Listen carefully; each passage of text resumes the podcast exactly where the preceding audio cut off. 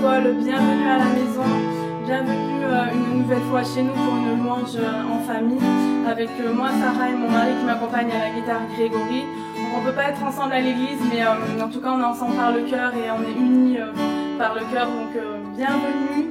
prenez le temps de vous connecter, le temps de, de, laisser des commentaires, de laisser des likes, de vous dire bonjour, même si c'est virtuel, ça fait toujours plaisir. On va vous accompagner ce matin dans un temps de louange et j'espère que ça vous fera du bien. On veut glorifier le nom de Jésus et lui dire merci pour qui il est. Amen.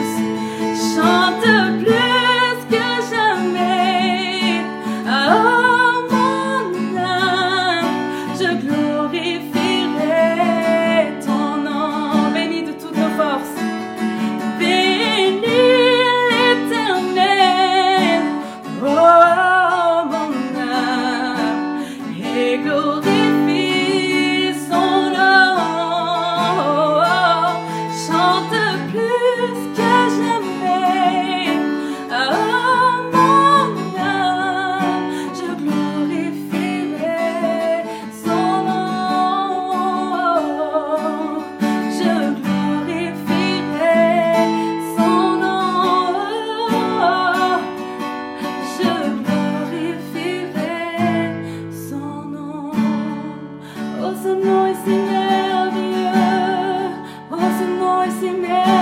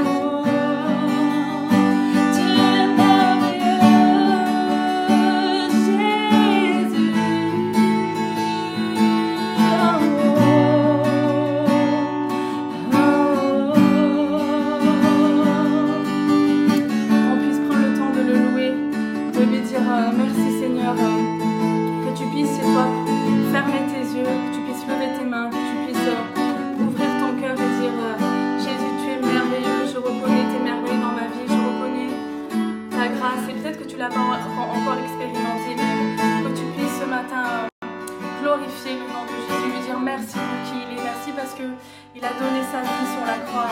Puisse prendre un temps euh, d'adoration, un temps de louange, qu'on puisse se plonger dans la présence de Dieu.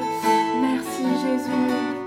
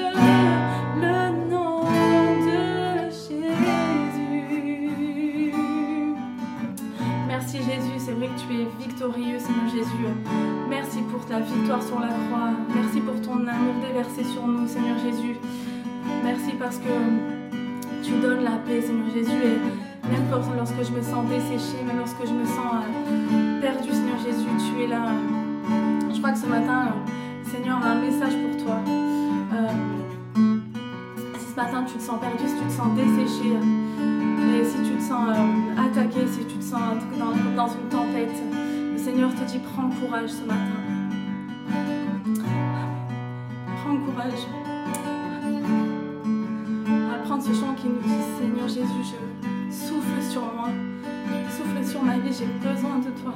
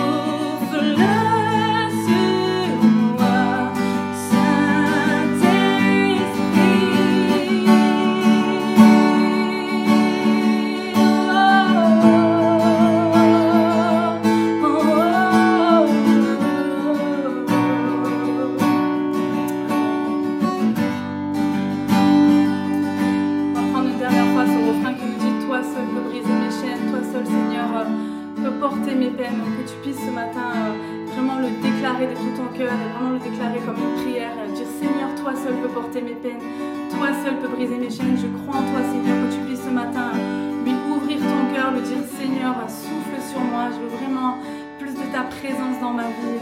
Amen. Que vraiment tu puisses le déclarer de tout ton cœur ce matin. Toi seul.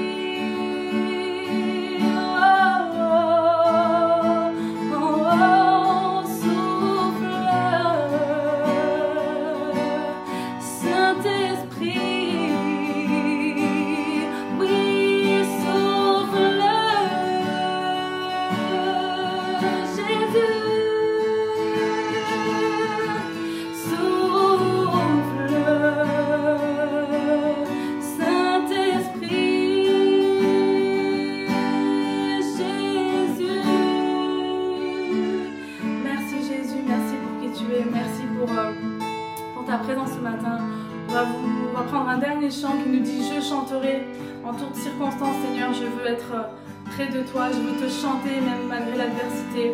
Je chanterai, Seigneur Jésus, en présence de mes ennemis et que ce matin, ta louange puisse faire trembler les ténèbres et tu puisses déclarer, Jésus, je veux te chanter.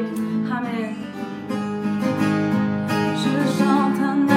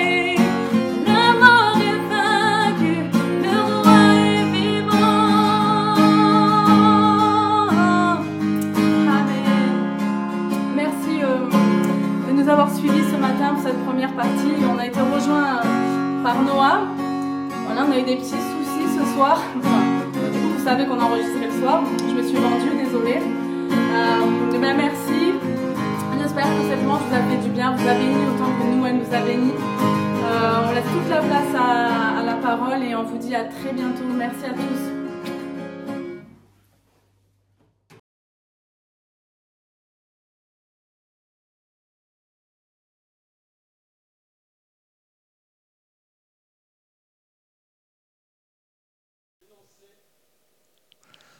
Bonjour à tous.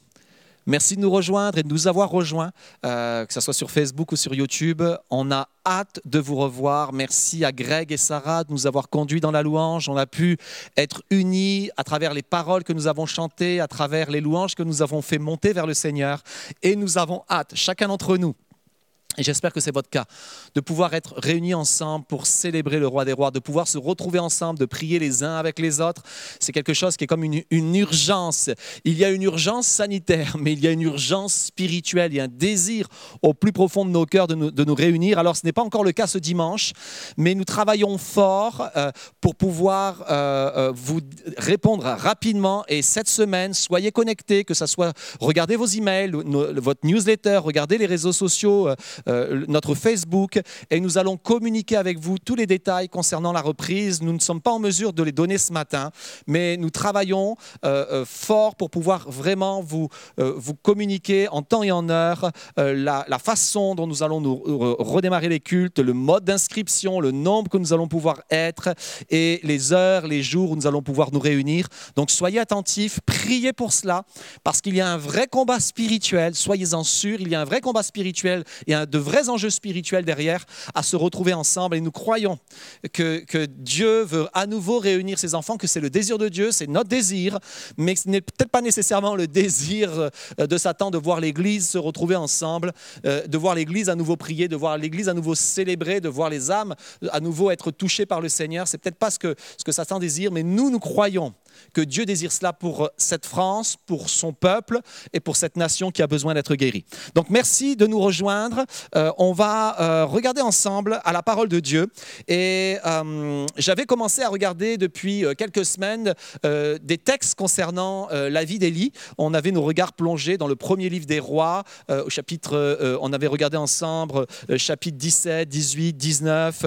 On, on, on avait commencé à regarder à cela, chapitre 20 et euh, ça nous parle de la vie d'Élie. Et ce qu'on avait regardé ensemble, c'est que la réponse de Dieu euh, au, désespoir d'Élie euh, avait été de ne pas répondre à ses prières insensées. Sa réponse avait été de lui donner un rendez-vous. Et pour qu'il aille à ce rendez-vous-là, alors qu'il était qu'Élie était en train de passer par un temps de reconfinement qui, qui, était désespérant pour lui à cause de, paroles qui lui avaient fait du mal, la Bible nous dit que Élie est dans un état d'esprit très, très noir, très, très il n'a plus d'espoir et il est désespéré, il est découragé, il est dans un temps de dépression profonde et puissante. Et Dieu va lui donner une parole, Dieu va lui donner une nourriture. Et cette nourriture spirituelle et surnaturelle va lui permettre de continuer à marcher pour aller à un rendez-vous divin. Et cette nourriture, c'est sa parole. Et j'encourage tous ceux qui passent par des moments difficiles, qui ne comprennent pas ce qui se passe, de juste plonger leur regard sur la parole, d'ouvrir la parole, de vous nourrir à nouveau de cette parole. Vous allez y trouver ce qui est nécessaire pour rentrer et aller à un rendez-vous divin. Et dans ce rendez-vous divin, Dieu va avoir un face-à-face, un cœur à cœur avec Élie, va renouveler son, sa vision, va renouveler son appel, va renouveler sa compréhension de tout ce qu'il était en train de vivre et va lui donner une mission. Et cette mission, c'est de répandre l'onction. Et vous savez que nous ne pouvons donner que ce que nous avons reçu. Donc Dieu va, va déverser à nouveau sur Élie une puissante onction afin qu'il la réponde qu'ils la répandent. Pardon. Et euh, je, voulais faire un parallèle. Euh, et ce parallèle se retrouve dans les Écritures. Il est tellement frappant. Euh, et j'avais commencé à le faire avec Luc chapitre 4 où il nous est dit que Jésus, justement, après son temps de quarantaine aussi, de la même façon qu'Élie, Jésus va vivre un temps de quarantaine face à Satan, face à des tentations terribles.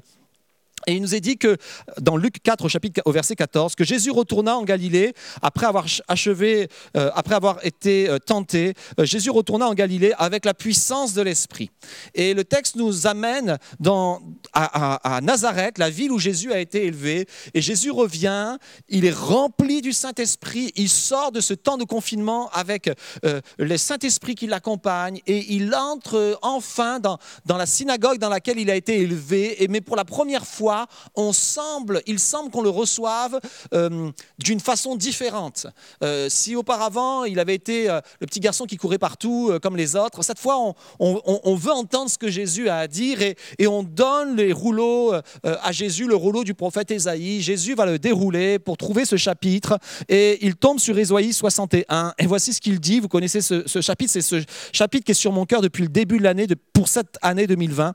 L'Esprit du Seigneur est sur moi parce qu'il m'a pour guérir ceux qui ont le cœur brisé, pour annoncer la bonne nouvelle aux pauvres. Il m'a envoyé pour proclamer aux captifs la délivrance, aux aveugles le recouvrement de la vue, pour renvoyer libres les opprimés, pour proclamer une année de grâce de la part du Seigneur. On reviendra tout à l'heure sur, sur le texte que Jésus a lu et, et sur ce que cela signifie, mais je veux juste regarder au tout début. L'Esprit du Seigneur est sur moi, parce qu'il m'a oint. En fait, ce que Jésus est en train de dire, c'est j'ai reçu une onction L'Esprit du Seigneur est sur moi, j'ai reçu une onction et cette onction, c'est pour vous communiquer quelque chose. Et comme je vous l'ai dit, moi je crois profondément que la réponse de Dieu au temps, pour les temps dans lesquels nous vivons, c'est l'onction. Il veut oindre son peuple d'une fraîche révélation.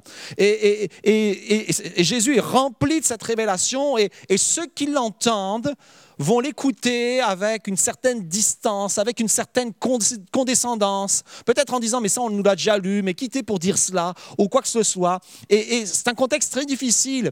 Et Jésus le sait, Jésus connaît les cœurs, il voit les cœurs, il le sait, mais il dit quand même le message parce que le message a besoin d'être proclamé, mais il va les confronter. Et en les confrontant, il compare le temps dans lequel Jésus est en train de vivre et les temps que nous vivons au temps d'Élie et au temps d'Élisée. Regardez ce texte, toujours, avec, toujours dans, Luc chapitre 4, euh, à la suite des versets 14, à la suite de ce que Jésus lit. Euh, il dit, voici en vérité, je vous le dis, aucun prophète n'est reçu bien en sa patrie. Euh, en vérité, je vous le dis, il y avait beaucoup de veuves en Israël au jour d'Élie, et, il parle des jours d'Élie. Et un tout petit peu plus loin, il nous est dit, il y avait beaucoup de lépreux en Israël au temps du prophète Élisée. Et Jésus compare les temps dans lesquels il est au temps du prophète Élie et au temps du prophète Élisée. Et quels sont les temps? Et Jésus va vivre du mépris, de la méconnaissance. Juste après, ils vont se lever, ils vont vouloir lapider Jésus et Jésus va, s'échapper de leurs mains. Et dans quel contexte euh, est en train d'évoluer Élie et sont en train d'évoluer Élie et Élisée? Ce que l'on sait, c'était un contexte de mépris et de méconnaissance totale de la parole de Dieu. Je vous donne juste un exemple. Un roi, verset 22, c'est les, deux rois, le roi de Juda et le roi d'Israël, qui se réunissent ensemble, donc Akab et Josaphat, qui vont ensemble à la guerre. Et alors qu'ils vont à la guerre, Josaphat, qui est un homme pieux, euh, se, tourne vers Akab en disant, mais euh, vous avez personne qui vous parle de la part de Dieu euh, au milieu de vous? Il n'y a, a, jamais Dieu qui parle au milieu de vous? Et Akab répond, oui, y en bien un. En l'occurrence, dans ce texte-là, c'est pas Élie, mais c'est un fils de prophète. Il dit il y en a bien un, mais par qui on peut consulter l'Éternel, mais je le déteste. Je veux rien savoir de lui. Circonstances de mépris. Et pourquoi je suis en train de, vous parler de ça? Je ne suis pas dans une dimension euh, politique, absolument pas. Je ne suis pas dans la politique. Et d'ailleurs, tous ceux qui m'envoient toutes sortes de messages euh, à, propos de la politique, vous perdez votre temps. Euh, je ne les regarde pas. J'aime la politique, mais je, la consulte, mais c'est pas, pas, mon, pas mon rôle, c'est pas mon but. Mais en ce moment, il y a un profond, quand même, profond mépris de la réalité spirituelle dans la vie des hommes et des femmes de ce pays. Il y a des hommes et des femmes dans ce pays qui ont la foi et qui comprennent que au-delà des besoins de se vêtir, de manger, de se nourrir, il y a aussi un besoin spirituel. Et en ce moment, il y a eu beaucoup de, messages dans ce sens-là. Et nos amis catholiques se sont manifestés en disant, écoutez, le, besoin spirituel est là. Les gens sont mal. Le pays est malade. Il n'est pas malade que du Covid. Il est malade moralement il est malade spirituellement. Et le, et le peuple de France a besoin d'entendre un message de vie. Et nous croyons aussi à, ce, à, cette perspective-là, que dans ce temps de confinement, que dans ce temps où le Covid est là et, que les, hôpitaux se remplissent, ou peut-être en ce moment se remplissent un petit peu moins, mais sont remplis de malades atteints du Covid, il y a un autre danger que le Covid. Il y a une autre maladie que le Covid. Notre pays est malade, il n'est pas juste malade physiquement, mais il est malade spirituellement. Parce qu'il y a un déni de la réalité spirituelle. On, ne croit pas que le spirituel peut jouer un rôle dans la vie des gens et, ou un rôle important dans la vie des gens. Le, pouvoir en place a, sous-estimé, comme au même, pareil qu'au temps d'Élie, pareil qu'au temps de Jésus, il, il sous-estime le besoin de l'homme par rapport à Dieu. L'homme a besoin de Dieu. L'homme a besoin d'avoir une réponse qui, le dépasse, qui soit au-dessus des considérations humaines. Et, c'est frappant, c'est troublant de voir ces similitudes. J'ai choisi ce texte-là, mais vous pouvez regarder euh, euh, dans, tous les autres textes vous verrez exactement la même chose. Vous verrez Akab lutter euh, euh, contre la parole de Dieu. Vous verrez Jézabel ne pas vouloir qu'aucun prophète n'existe, que la parole de Dieu puisse se faire entendre. Vous verrez que le peuple ne sait même plus discerner la droite de la gauche. Est-ce que c'est Dieu qui est Dieu Qui est Dieu où sont, où sont les dieux? Ils ne savent plus rien. Voici le temps dans, dans lequel vivaient Élie et Élisée. Et dans le temps dans lequel aussi euh, se, plaçait Jésus, un temps de méconnaissance, parce qu'ils attendaient des choses, ils attendaient Jésus sans l'attendre, ils attendaient la, réponse de Dieu sans vouloir la voir. Et, là, nous, vivons ces temps-là, nous vivons ce, temps de mépris et, ce temps aussi euh, euh, d'injustice. Euh, c'est pas juste du mépris, il y a aussi de, l'injustice. Vous pouvez trouver dans un roi au chapitre 21 que euh, le pouvoir, à cette époque-là, Akab en l'occurrence, à nouveau, va, va, abuser de son autorité et va répandre l'injustice pour euh, son propre bénéfice, là en l'occurrence, et je ne parle pas de conspiration, je suis absolument pas dans les conspirations, et par pitié, euh, mes amis, arrêtez de, de, répondre ou de répandre à, ces théories de, de complot ou de conspiration, ce n'est pas notre combat, c'est pas, pas c'est pas comme ça qu'on combat. C'est pas comme ça que des enfants de Dieu sont appelés à combattre. Ils sont appelés à combattre selon l'esprit, selon la parole. Ils sont appelés à proclamer une bonne nouvelle au milieu de toutes ces mauvaises nouvelles. C'est ce que nous avons lu tout à l'heure, mais j'y reviendrai. Mais il y a une profonde injustice. Vous regarderez euh, euh, 1 roi 21, la vigne de Naboth, profonde injustice. Et nous voyons cela. Et, pour tous ceux qui euh, habitent centre-ville, peut-être nous, nous habitons centre-ville avec mon épouse et euh, nous sommes entourés de commerçants, nous sommes entourés de, restaurants. Et plusieurs de, de ces restaurateurs sont nos amis et nous voyons une profonde détresse, profond désarroi, un profond sentiment d'injustice de colère, d'injustice, en disant mais comment ça se fait qu'on autorise cela que nous, on ne nous autorise pas? Et, c'est palpable. Et d'ailleurs, les, actualités pullulent de cela. Et ce sentiment, c'est plus qu'un sentiment, c'est une sorte de cri de révolte. et Dieu entend cela. Et croyez-moi, la, réponse ne peut pas être que politique. Il y a une réponse spirituelle. Et Dieu veut que son Église soit la réponse spirituelle. Et la réponse de Dieu, comme je vous l'ai dit, et comme je vous le répète, dans, dans ces temps difficiles, c'est son onction. C'est son onction. Il veut répandre son onction. Il veut la répandre autour de nous et il veut la répandre sur nos vies. Mais pour que nous puissions nous-mêmes la répandre, il faut la recevoir. C'est le défi. Et nous allons regarder ensemble comment Élisée a reçu l'onction que Dieu voulait pour sa vie. Comment Élisée s'est approprié cet héritage et cette promesse. Comment il l'a il a vécu. Et, on va faire ce parallèle avec euh, la Pentecôte parce que c'est vraiment euh, euh, extrêmement proche et, ces, ces récits-là se chevauchent. C'est juste incroyable les similitudes entre ces deux récits. Alors, j'en reviens à, Élie. Élie reçoit de la part de Dieu l'onction. Son onction, son symbole de l'onction va être son manteau. Élie va être identifié à son manteau. D'ailleurs, quand le, le fils d'Akab va, va, va, essayer d'identifier quelqu'un, il, va il va demander à son serviteur, mais comment était-il habillé? Et son serviteur va lui dire, il était habillé d'un manteau en, poil de chameau. Alors je ne vous demande pas d'acheter des manteaux en poil de chameau, mais tout de suite, il va dire, ok, c'est le manteau d'Élie, c'est Élie. Élie va être associé à ce manteau.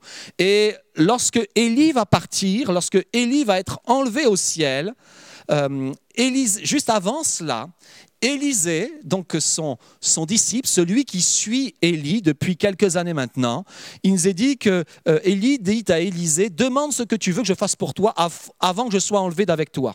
Élisée répondit qu'il y ait sur moi, je te prie, une double part de ton esprit. En fait, Élisée, va, désirer euh, recevoir euh, ce manteau sur sa vie, va désirer dire je, veux recevoir ce manteau. Et comment recevoir ce manteau? Il va demander la promesse, il va demander de recevoir euh, cet esprit. Excusez-moi, j'essaie de me retrouver dans mes notes. Tout à l'heure, j'ai dû refaire le message parce que je m'étais égaré dans mes notes. Mais pour pouvoir hériter de la promesse, il faut vouloir hériter de la promesse. C'est tout simple. Tu ne peux pas hériter de la promesse si tu ne veux pas hériter de la promesse. Et lorsque Élie va poser cette question à Élisée, que veux-tu que je fasse? Élisée va demander, je veux recevoir une double portion de ton esprit. C'était la portion euh, de l'héritier. L'héritier, le principal héritier recevait la double part. C'était comme ça que les choses se faisaient. Vous pouvez le trouver dans, les récits euh, de loi où il nous est dit qu'on donnait la double part au fils aîné. Mais il y a cette promesse. Quand tu reçois la double part, tu es le fils aîné. Quand tu réclames la double part, c'est que tu es le fils aîné et c'est que tu veux être le fils aîné. Et, Élisée voulait être le fils aîné. Élisée voulait recevoir l'héritage de sa promesse. Et nous avons, il y a cette question qui est posée sur nos vies aussi. Est-ce que je veux recevoir l'héritage que Jésus m'a promis? Et quel est cet héritage? Nous le retrouvons aussi à nouveau dans l'évangile de Luc au chapitre 24. Et voici ce que, Jésus dit. Euh, il dit, vous, vous en êtes témoin, voici, j'enverrai sur vous ce que mon Père a promis. Voilà, Dieu a fait une promesse. Et Jésus dit, je vais te l'envoyer, je vais te la donner. Euh, euh, mais restez dans la ville jusqu'à ce que vous soyez quoi? Revêtus de la puissance d'en haut. Il est en train de dire qu'il y a une promesse dont il veut nous revêtir. C'est un manteau. Le Saint-Esprit qui est sur nos vies, l'onction, c'est un manteau. Et Jésus dit, cette promesse, elle est pour toi. Cette promesse, de la même façon qu'elle était pour Élisée, cette promesse, elle est pour toi. Mais il faut que tu la réclames. Il faut que tu la veuilles. Et pour ceux qui connaissent les actes des apôtres, vous allez vous apercevoir dans les premiers chapitres que les disciples vont ensemble, d'un commun accord, rester ensemble, prier ensemble, chercher ensemble, réclamer ensemble la promesse du Saint-Esprit. Il y a une promesse de déversement de l'Esprit sur ta vie.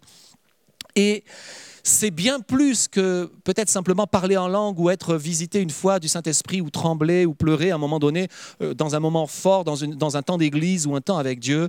C'est être revêtu de cela, c'est être habillé de l'Esprit c'est commencer à vivre par l'Esprit. Alors j'en reviens à ce texte-là. Comment Élisée a reçu euh, euh, le manteau d'Élie sur sa vie en réclamant la promesse, en réclamant et en disant je suis héritier, je veux être l'héritier. Et Dieu te demande de la même façon encore aujourd'hui, est-ce que tu veux être l'héritier? Et si dans l'Ancien Testament il n'y en avait qu'un seul, il y a pour nous une promesse extraordinaire dont Pierre parle juste justement dans les actes des apôtres, suite au, déversement de l'Esprit sur eux, voici ce qu'il dit dans les derniers jours, dit Dieu, c'est Pierre qui parle euh, en répétant le texte du prophète Joël, je répandrai de mon esprit sur toute chair. Dites avec moi, là où vous êtes, toute toute chair. Si tu es encore fait de chair et d'os, l'Esprit du Seigneur désire être répandu sur ta vie il désire être répandu sur toute chair. Vos fils et vos filles prophétiseront, vos jeunes gens auront des visions, vos vieillards auront des songes, sur toute chair, sur euh, euh, euh, tout, tout, sexe, filles, garçons, peu importe, et sur toute génération pour les jeunes gens jusqu'aux vieillards. Ce n'est pas un, problème euh, euh, euh, d'identité, ce n'est pas un problème d'âge, c'est juste est-ce que je veux être héritier de la promesse? Est-ce que je veux la recevoir? En tout cas, c'est la réponse que Dieu a pour les temps dans lesquels nous vivons. Peut-être vous désireriez une autre réponse. Vous désireriez l'apparition d'un homme providentiel, et mais Dieu dit, moi je veux me servir de toi, mais pour que je puisse me servir de toi dans les temps dans lesquels nous vivons, il faut que je te revête d'une nouvelle onction pour si tu l'avais déjà reçu, ou que je te revête à nouveau, de, que je te revête pour, la première fois d'une onction qui va, qui va habiter ta vie, qui va être sur ta vie. Et je continue encore dans ce texte, excusez-moi si je m'emballe, mais ce message est sur mon cœur. Donc la première chose, c'est vouloir hériter de la promesse. La deuxième chose, c'est regarder au ciel. Vous pouvez lire le texte dans 2 Rois, euh, euh, chapitre 2, alors que Élie et Élisée sont en train d'aller au rendez-vous divin où Élie va être enlevé au ciel il y a le, peuple de Dieu, et là, c'est les fils des prophètes, c'est les gens d'église aujourd'hui, c'est les chrétiens d'aujourd'hui qui viennent près d'eux en disant Vous savez que c'est aujourd'hui qu'il va se passer quelque chose, que, va être enlevé au ciel. Puis il, va y avoir cette phrase qui que Élisée va dire il va dire, il va dire Taisez-vous, taisez-vous.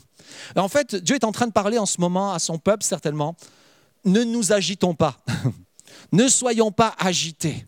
Ne soyons pas en train de répandre toutes sortes de rumeurs, toutes sortes de, choses. Accompagnons Dieu, accompagnons Jésus. Nous ne sommes pas là pour répandre des rumeurs, nous ne sommes là pour proclamer la bonne nouvelle. Nous sommes là pour accompagner, pour rentrer dans le ministère que Dieu a pour nous. Nous sommes là pour suivre le chemin. Nous ne sommes pas là juste pour, pour, pour commenter des choses. Nous sommes là pour suivre le chemin. Alors, il fait taire et faites taire tout ce qui est du, de la terre. Faites taire un peu, un peu les informations de temps en temps. Faites taire les théories de conspiration sur les réseaux sociaux, faites taire toutes sortes de complots ou quoi que ce soit et regardez au ciel. Regardez au ciel. Et, voici ce que, va répondre Élie quand, quand Élisée va lui dire, je te prie que j'ai une double part de ton esprit, tu me demandes une chose difficile, mais si tu me vois pendant que je serai enlevé près de toi, cela t'arrivera. En fait, ce que Élie est en train de dire à Élisée, écoute Élisée, tu demandes une chose difficile, mais cette chose pour l'obtenir, faut que tu lèves la tête, faut que tu regardes au ciel. Arrête de regarder aux choses terrestres. Regarde au ciel. C'est peut-être simpliste ce que je suis en train de dire, mais je crois que c'est plein de vérité, les amis. Euh, notre rôle en tant qu'enfant de Dieu, c'est de regarder au ciel, parce que du ciel vient toute chose. Il vient l'esprit, vient la révélation, vient la provision. on cherche peut-être les choses ailleurs en ce moment, mais toutes ces choses-là se trouvent dans le ciel et elles sont pour nous. Elles sont pour toi. Et Dieu te demande, est-ce que tu veux être héritier de tout ce que j'ai promis pour toi et de ce Saint-Esprit? Comprenez bien que Jésus, de la même façon qu'Élie a dit, il est préférable que je m'en aille. Car je vous enverrai le Saint-Esprit et, et, les disciples vont vivre exactement la même situation qu'Élisée. Ils vont accompagner Jésus au rendez-vous divin et ils vont le voir partir vers le ciel parce que c'est du ciel que vient toute chose. Et une fois que tu, tu as vu cela, tu, tu prends ce, ce, qui vient de tout, ce qui vient du ciel. Et qu'est-ce qui, qui, qui, qui est, venu du ciel? C'est le manteau d'Élie. Le manteau d'Élie est resté. Le manteau d'Élie était là. Et le manteau, comme je vous l'ai dit, on l'a lu ensemble dans Luc chapitre 24, vous serez revêtus du Saint-Esprit. C'est cela, c'est le Saint-Esprit sur nos vies. La double part que réclamait Élisée, c'était le manteau d'Élie sur sa vie. Mais pour revêtir le manteau, j'ai une grande révélation. Il faut, enlever, le sien. Il faut accepter de déchirer le sien. Il faut accepter de renoncer peut-être à son propre manteau et de se dire, OK Seigneur, maintenant je, je revais le manteau que toi tu me donnes. Je, laisse mon autorité de, de côté pour revêtir l'autorité du Saint-Esprit sur ma vie. C'est ce que Élisée va faire. Il nous est dit que Élisée, hop, je vais un petit peu plus loin, ramassa le manteau qu'Élie avait laissé tomber. Euh, euh, euh, il saisit alors ses vêtements et déchira en deux morceaux. Alors je, remets dans l'ordre. Il saisit alors ses vêtements, les déchira en deux morceaux et ramassa le manteau que Élie avait laissé tomber. En fait, il faut laisser, faut laisser nos propres manteaux. Je ne sais pas quel est le manteau dont tu es vêtu en ce moment. Peut-être c'est un manteau de découragement, peut-être c'est un manteau de revendication, peut-être c'est un manteau euh, de, colère euh, qui est là sur ta vie, peut-être c'est un manteau où, où, tu es là dans toutes sortes d'histoires et les histoires de, conspiration euh, ou, les histoires que tu entoures autour de toi te, te touchent et t'interpellent. Et, et Dieu te dit, écoute, déchire le manteau que tu as sur, en ce moment peut-être c'est un manteau de désespoir, déchire-le, déchire-le et revêt-toi du manteau que j'ai pour toi, un manteau d'esprit. Mon esprit sur ta vie et son esprit sur nos vies fait une différence. Son esprit sur nos vies fait une différence. Alors, il va être revêtu de ce manteau et, c'est un manteau de. On, va regarder ensemble. C'est un manteau extraordinaire. C'est un manteau, euh, c'est un manteau extraordinaire. Et, et, la question est mais pourquoi alors euh, être revêtu de ce manteau parce que ce monde est malade. Je, vais revenir maintenant au texte qu'on a lu tout à l'heure, Luc chapitre 4, verset 18. L'Esprit du Seigneur est sur moi parce qu'il m'a oint Pourquoi? Pour guérir ceux qui ont le cœur brisé. Le monde est malade et a besoin de guérison, pas juste physique, bien entendu physique, bien entendu physique. Les malades du Covid et, quelle que soit ta maladie en ce moment, tu peux réclamer, tu peux demander à Dieu la guérison et tu peux, et nous avons le droit en tant que chrétiens de prier pour la guérison et de réclamer la guérison et, de proclamer la guérison sur la vie de ceux qui nous entourent. Et elle est non seulement physique, mais elle est aussi morale. Pour ceux qui ont le cœur brisé, les amis, ouvrez, ouvrez les portes de vos, de vos appartements, les portes de vos maisons, descendez dans, dans la rue, mettez un masque, descendez dans la rue et regardez les gens. Ils ont le cœur brisé. Il y a des vies brisées. Il y en a peut-être qui sourient, mais vous ne le voyez pas, mais il y en a beaucoup qui pleurent et vous ne le voyez pas non plus. Mais le Saint-Esprit les voit et il nous envoie auprès d'eux avec une onction, pas juste de bonnes paroles, avec une onction pour guérir ceux qui ont le cœur brisé et une onction pour proclamer une bonne nouvelle aux pauvres, mais pour tout le monde aussi la bonne nouvelle. Et comme je vous l'ai dit tout à l'heure, dans ce, dans ce monde où ce n'est que mauvaise nouvelle sur mauvaise nouvelle, et quand on espère une bonne nouvelle, finalement, il n'y en a pas de bonne, ou les- la, nouvelle qui nous est donnée, à cause de la façon dont elle est donnée, elle n'est plus bonne, les délais qui nous sont donnés ne sont plus une bonne nouvelle, Dieu désire communiquer une bonne nouvelle. Et nous sommes appelés à être porteurs d'une bonne nouvelle. Nous sommes des évangéliques, porteurs d'une bonne nouvelle. Évangile, bonne nouvelle. Nous portons en nous une bonne nouvelle et ce que Dieu veut dire, c'est une bonne nouvelle. C'est pas juste des catastrophes, c'est une bonne nouvelle pour ceux qui sont dans la détresse. Et là, c'est la détresse, les pauvres, c'est la détresse financière. Et Dieu a une bonne nouvelle pour ceux qui sont dans la détresse financière, mais pour tous ceux qui sont dans toutes sortes de détresse, il a envoyé pour proclamer aussi aux captifs la délivrance. À tous ceux qui sont captifs de toutes sortes de choses, c'est maintenant venu le temps pour toi d'être libéré. Et nous sommes là pour proclamer ces choses-là, pour proclamer à ceux qui sont aveugles, qui ne comprennent rien, qui ne voient rien, qui ne savent pas où, où se diriger, parce que y y a- tout est noir autour d'eux, et pour leur proclamer que maintenant ils vont commencer à voir que l'onction qui est sur nous proclame une bonne nouvelle sur leur vie. Il est temps maintenant que vos yeux s'ouvrent et que vous puissiez commencer à voir que Dieu a quelque chose de différent pour vous. Et je continue. Pour renvoyer libres les opprimés, pour tous ceux qui sont opprimés, être libérés de l'oppression qui sont sur leur vie. Et je termine pour proclamer une année de grâce de la part du Seigneur. Vous le savez, cette année de grâce, c'était une année qui n'arrivait que tous les 49 ans, tous les 50 ans, donc il y avait cette année de grâce. Elle durait un an.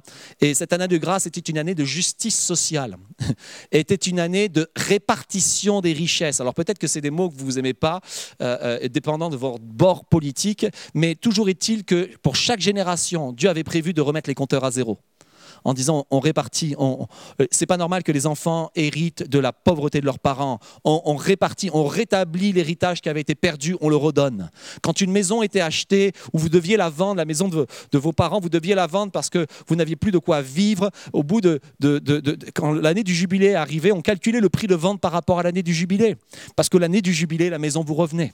La maison revenait, le champ revenait, l'esclave était libéré. L'année du jubilé était une année de justice sociale. Et dans ce temps de difficulté, Dieu dit, je vous ai envoyé pour annoncer la justice sociale. Mais aussi pour faire, pour être la justice sociale. Et vous savez que j'aime porteur d'espoir, euh, mais porteur d'espoir est, un, est un élément de justice sociale de la part, de la part du Seigneur. Il désire que, comme il l'a commandé à ses disciples, donnez-leur vous-même à manger, et moi je pourvoirai.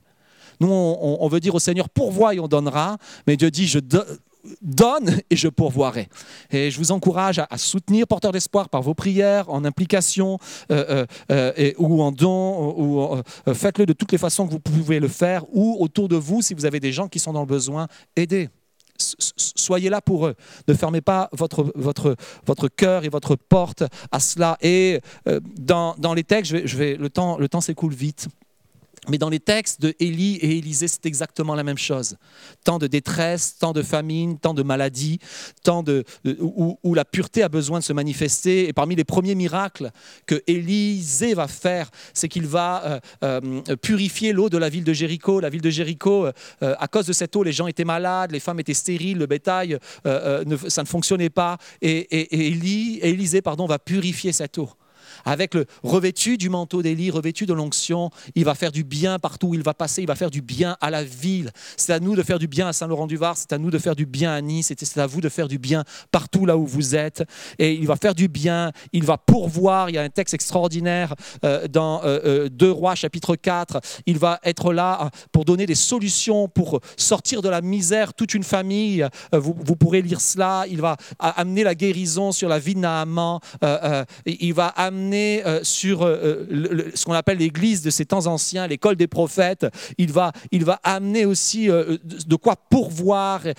alors qu'ils sont dans les emprunts, ils ont emprunté des choses et tout ça. Il va, il va permettre de pouvoir restituer ce qui avait été emprunté et perdu. Vous pourrez lire ces textes, mais je vais, je vais terminer en priant pour chacun d'entre vous et en vous encourageant, comme l'a fait Élisée, comme l'ont fait les disciples, à vouloir être des héritiers de la promesse. Et peut-être tu dis, mais oui, je l'ai déjà reçu, c'est vrai, mais est-ce est que, est que le manteau est encore sur toi? Ou est-ce que tu l'as laissé de côté, le manteau, et tu as repris ton ancien manteau? Tu t'es revêtu de ton ancien manteau Il est temps peut-être à nouveau de laisser tomber ce, que tu, ce qui était sur ta vie et de reprendre le manteau de l'esprit. Notre société en a terriblement besoin. La France en a besoin, nos familles en ont besoin, nos villes en ont besoin, nos voisins en ont besoin. Ils ont besoin de voir des femmes et des hommes remplis du Saint-Esprit, avec des paroles différentes qui sortent de leur bouche, avec des paroles de grâce, avec des paroles d'espérance, avec des paroles de liberté, avec des paroles de guérison. C'est ce qu'ils ont besoin d'entendre et c'est ce que Dieu veut que l'on puisse faire avec l'aide du Saint-Esprit. Alors, on va baisser nos têtes, on va fermer nos yeux quelques instants. Merci Seigneur pour ta parole, elle est tellement tellement calée sur ce que nous vivons, Seigneur Jésus. je suis comme émerveillé à chaque fois. Je ne devrais pas l'être. Euh, je ne devrais pas être surpris, mais je suis émerveillé continuellement par, euh, Seigneur mon Dieu, euh, le fait que ta parole soit si prophétique, soit si, Seigneur mon Dieu, en rapport avec ce que nous vivons. Elle est une réponse, peut-être pas celle que nous attendions, mais elle est ta réponse. Et nous croyons que ta réponse est suffisante, que ta réponse, elle est pour nous, que ta réponse est, le chemin que, dans lequel tu veux nous, amener, Seigneur. Tu veux nous amener près de toi, tu veux nous amener à réclamer la promesse, tu veux nous amener à regarder au ciel, tu veux nous amener à laisser nos manteaux et à nous, nous revêtir du manteau que tu as pour nous. Alors Seigneur mon Dieu, dans toutes ces choses, euh, nous te prions que chacun d'entre nous, pour chacun d'entre nous, que nous puissions réclamer auprès de toi ce matin, dès ce matin, ta promesse, et que nous puissions dire, oui Seigneur, je veux faire ta volonté et pas juste la mienne. Je veux obéir, je veux être attentif à ce que ton Saint-Esprit communique. Je veux être attentif aux besoins de ceux qui sont autour de, autour de moi, Seigneur Jésus. Je veux prier pour eux, je veux intercéder pour eux, je veux avoir une parole de vie alors qu'il n'y a que des paroles de mort. Je veux avoir une parole d'espoir alors qu'il n'y a que du désespoir. Je veux avoir, Seigneur mon Dieu, une parole de guérison alors qu'il n'y a que, que, que complications, que maladies, que tourments, que cœurs brisés.